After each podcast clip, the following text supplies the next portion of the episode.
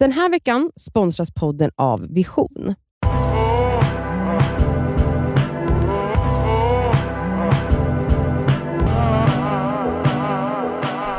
Ska jag sjunga en fredagslåt? Nej.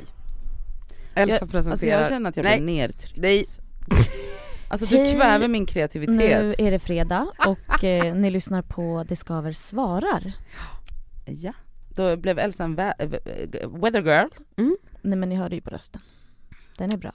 Ja, den är bra. Mm. Men hej då, Cassandra. Hej du skaver, tack för en toppenpodd. Här kommer en fråga från mig som är frivilligt barnlös. Min bästa vän sedan 20 år tillbaka har nu blivit gravid. Och jag är ju såklart superglad för hennes skull och det ska bli så kul. Samtidigt har jag en gnagande känsla av att nu är vår tid förbi på något sätt.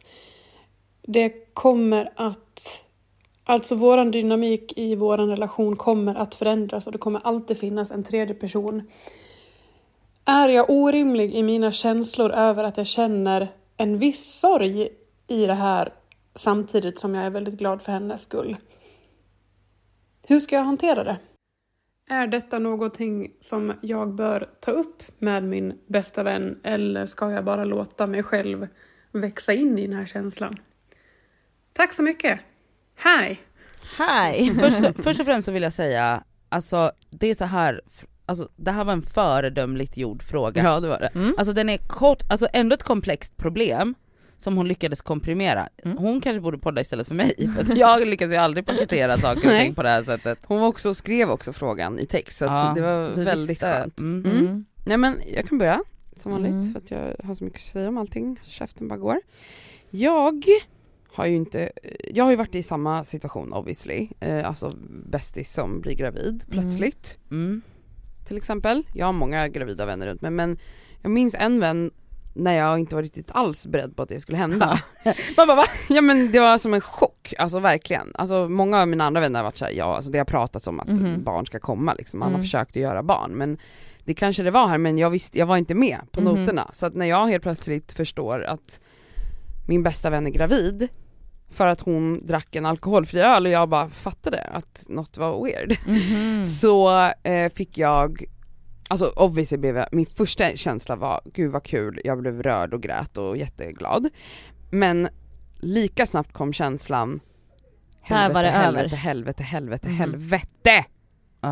Vad betyder det här för mig? För att man är självupptagen. Man är har ett starkt ego där som skriker i huvudet.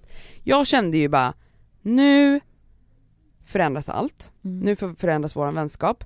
Vår vänskap kommer se helt annorlunda ut. Vi kommer inte längre leva det här fria carefree livet som vi gör. Man sova över hos varandra. Ja, sova över hos varandra, slappa, dricka skitmycket en kväll och sova hos någon. Och, vet, bara bete sig som man gör när man inte har barn. Ja. Okej, så jag kände absolut någon slags sorg under den här graviditeten. Jag pratade såklart inte med, jag tror inte jag gjorde det. Jag pratade inte med henne om det här, kanske touchade jag vidare någon gång. Men jag förstod ju att det här är ingenting jag kan lägga på henne. Nej. För att vem vet vad hon känner. Hon kanske också känner jobbiga känslor eller rädda eller läskiga känslor inför det här stora som ska hända. Det är hennes liv som förändras mest, inte mitt. Så att liksom, hennes fråga här är ju så här, borde jag prata med henne eller kommer jag växa in i känslan och hitta ett nytt normalläge? Ja, det är klart du kommer göra det. Alltså, du har ingen val. Nej. Barnet kommer och du kommer, er relation kommer förändras på något sätt, absolut. Men du kommer hitta din väg i det där också. Men det är svårt när man är där på olika platser. Mm. Hon som har ställt frågan, jag vet inte om hon har en relation, men är hon kanske till och med singel? Då är det så ännu mer att man verkligen så här, bästa vännen har typ kanske partner och barn. Eller nu gissar jag, den kanske skaffar barn själv. Jag vet inte. Vi säger att den har en relation och så har man själv inte det. Alltså det är ju skilda världar. Ja, men så här också. Att hon sörjer den relationen som de haft, det får hon göra. Ja. Och så här, tiden läker alla sår. Alltså, jag tror absolut att hon kommer fortfarande sakna det som de hade, för det kommer aldrig komma tillbaka. Och det kommer säkert den gravida också göra. Men också så här, du kommer hitta en ny relation. För det första tror jag att du kommer bli jättekär i en bebis. Mm. Alltså det här är liksom din bästa väns bebis. Du kommer älska den här bebisen. Och det kommer att få, du kommer få en ny relation där. Ja. Men sen du kommer få sörja det ni hade. Det kommer aldrig bli så igen. Men frågan är ju här, ska hon hålla det för sig själv? Jag tycker det, om jag ska vara ärlig. Jag tycker också det. Ja, det är så. Ja. Mm. Ja. Alltså, för att... det är väldigt stort ansvar att lägga på. Vad ska hon säga? Alltså, jag menar förlåt, inte lägga... jag gör abort. Nej, absolut inte. Men jag menar så här, inte lägga det på. Men ni vet så, när man kan prata med vänner om att saker och ting förändras och så här, alltså om man är så nära så är det ju helt rimligt att så här, det kommer förändras för båda och... Kanske beror på hur man lägger upp det. Jag vet att det ligger på mig nu. Jag kommer sörja det vi en gång haft. Ja. Som vi alltid har haft. Och att det blir förändring. Jag kommer sörja den grejen, men jag kommer att finnas där och jag kommer älska ditt barn. Alltså så är det ju. Ja, gud ja, verkligen. Men förhoppningsvis. Fan vad hemskt. Nej men jag tror vi fick någon mejl någon gång nu påminner om det. Att det var någon som bara, jag hatar min bästa väns barn. Oj, gud. Okej. Ja, men okej, det kan ju hända. Men ja, absolut, men gud vad sjukt. Nej, men för att hon hade också barn och hon tyckte att vännens barn var elaka mot hennes barn. Oj gud vad jobbigt. Mm. Okej. Alltså fan. Va, hemskt. Åh gud vad hemskt. Men det kommer inte hända här för hon har ju inga barn som det här barnet kan mobba. Men men absolut, alltså så här, i min situation när väl barn kom, det är väl liksom otroligt. Alltså det här barnet älskar jag till döden liksom. Mm. Så att det är verkligen så här alltså du kommer ju, livet förändras hela tiden. Det är precis som egentligen, jag ska inte säga att det är exakt samma sak, men det är ju samma när man har en singel, man lever två bästa singelkompisarna och sen helt plötsligt har bästa kompisen en pojkvän. Det är ju också ett sånt svek som man bara de känner sig sviken för att man bara, du har övergett mig typ. Ja. Alltså det är så livet ser ut. Man får fan bara deala med det. Hon som har skickat in den här frågan, alltså det man skulle kunna göra sen när den här nyblivna mamman kanske får tid, alltså det tar ju olika för alla så här, hur många månader eller år som du känner att du absolut inte ens vill lämna ditt barn. Men att man sen kanske så här, vet du, en gång i månaden så ska du och jag gå ut på restaurang och vi ska bara prata och bubbla och hålla på sådär som vi alltid har gjort. För att jag tror väl att den dynamiken som ni alltid har haft, den försvinner ju inte bara för att hon får ett barn. Och det är klart att det kommer vara det viktigaste i hennes liv. Ja. Men fortfarande kommer hon säkert också behöva egen tid.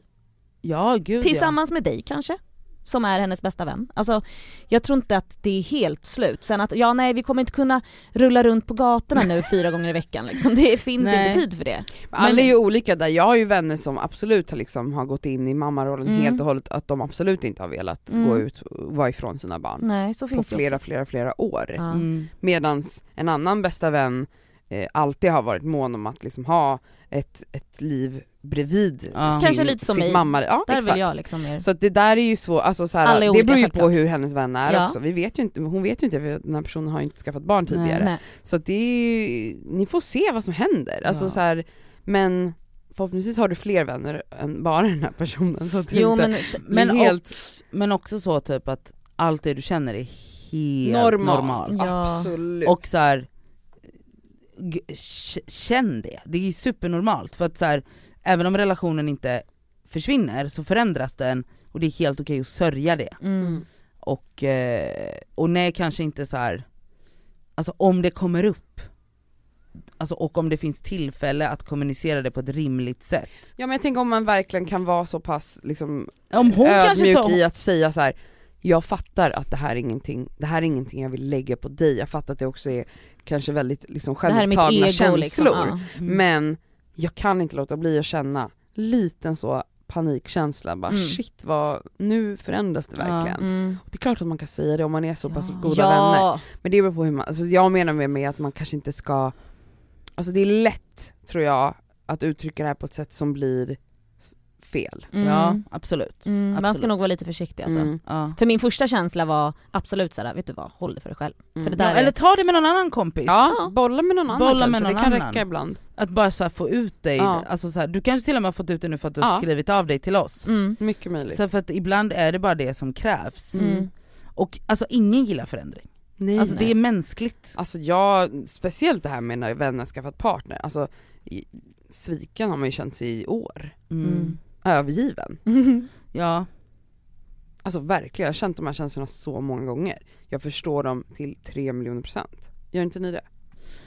Nej. Mm. Eller alltså, jag till känner och från. Alltså jag tror mer att så här... Fast du har aldrig varit singel. Så du har aldrig känt dig övergiven. Nej. Jag tror snarare att det som har varit mest problematiskt för mig är att jag kanske inte har känt mig övergiven, men jag har nog känt mig lost i hur där har nog funnits en diskrepans i så här hur man ska liksom maintaina relationen, i att så här ja, alltså typ att man bara, ah, men vadå, kom när du vill typ, för det är ju du som har lämnat boet, höll jag på att säga, du är alltid välkommen tillbaka, har varit en självklarhet för mig, medan de kanske har väntat på en inbjudan. Men så här, din och min relation där, Nadia, alltså vi var ju out and about. Vet du vad? Jag har tänkt på det nu med, alltså jag har inte upplevt någonting med dig. Nej. Alltså ingenting. Har inte saknat mig varje fast vi ses ju faktiskt. Alltså jag tror att det är för att vi ses hela tiden. Hade inte ni haft podden ihop kanske det hade känts annorlunda. Ja, det jag vet inte. Kanske. Men sen ses vi ju ändå också ibland på middagar, eller så här, ganska ofta ändå. Eller alltså, fast jag menar vi ses ju också väldigt ofta hemma hos mig, och du är med mitt barn. Men jag tycker du alltid inkluderar mig i det. Mm.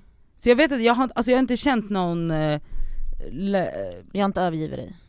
Nej. Gud nej, absolut inte. Men det är det som jag menar, jag har inte känt det. Jag har inte känt mig övergiv, utan jag har bara känt så här, det här, nu händer det här typ. Men du är inte lika, du har inte samma så här attachment grej som jag har. Nej, jag tror inte det heller. I relationer. För jag känner igen mig, henne känns så jättemycket. Jag tror att hon är lite lik mig där. Alltså att man slukar så mycket upp av sin vän. Jag upplever alltså, inte det här är hela mitt liv på samma sätt som dina vänskaper. Nej, det är verkligen, som jag kanske har varit. Nej, du tatuerar in folks namn och liksom är så här, alltså varenda tatuering jag har är ju till någon gammal bästis. Nej, och då är det så här, det är hela ditt liv. Absolut. Men sen kan jag nog bli lite mer så att jag blir så här, att jag inte riktigt förstår vad som förväntas av mig i den nya situationen. Och att så här, jag bara men det är väl bara att dyka upp typ, smsa mig, alltså jag finns ju här typ. Och så kanske jag inte riktigt fattar att så här, men då kan jag hade ju, om du har den, jag tycker det känns så nonchalant, alltså då hade ju jag känt så här, vadå bara dyka upp, alltså typ som att du då inte jobbar för relationen, förstår du? Ja, jag fattar, alltså förstår du? Ja, jag fattar, för att man har helt olika språk liksom. Ja, jag fattar, men okej, alltså så jag kan förstå, jag hade nog kunnat känna då av en person som dig att så här, du skiter ju i mig. Ja, jag för fattar. Att du tänker det är väl bara höra av dig, men för mig inte du av dig? Men för mig blir det så här, men det var ju du som lämnade. Det var ju du som gick och skaffa pojkvän. Det var ju du som alltså gick in i den världen, så när du är redo att komma ut från den igen, den så kanske aldrig kommer ut. Ja, men eller när du är redo att ta en paus från den världen, så hojta, jag finns här. Men jag vill liksom hur vet den personen att du finns? Men om inte för du visar att du finns. Därför att Nadia menar att hon är kvar på samma plats där hon var. Ja, men jag menar känns, om man aldrig hör av den personen, då är det ju lätt också att känna så här, okej, men jag vet ju inte om du finns, för att du hör aldrig av dig. Alltså förstår du? Det är så man kan läsa en person som dig. Så absolut, jag fattar. Ja, men mitt icke höra av sig är ju sprunget av att så här, den personen gick in i en bubbla där jag kanske har känt så här, jag ska inte vara på dem nu, de behöver vara i den här lilla kokonen. Och då blir jag så här, gör din grej. Jag fattar. Medan man kanske egentligen behöver någon som knackar på rutan lite då och bara, då hallå, när man är i den där bubblan, för att det är en bubbla som är en bubbla. Den bubblan, alltså den här nyförälskelsebubblan till exempel, den är ju tillfällig. Ja, men då blir jag så här, för att jag är så mån om mitt personal space, och att jag ska, för då blir jag så här, nu får hon göra sin grej, jag ska inte vara på henne. Ja. Men då får det motsatt effekt för precis, en annan sorts person. Verkligen. Verkligen. Ja, tack för din fråga. Sörj din vän. På, helt jävla normalt. Men också, jag tror att du kommer känna sån lycka när bebisen kommer. Ja, gud, 100%. Tack för din fråga. Skicka era frågor till deskaver@gmail.com. Tack. Puss.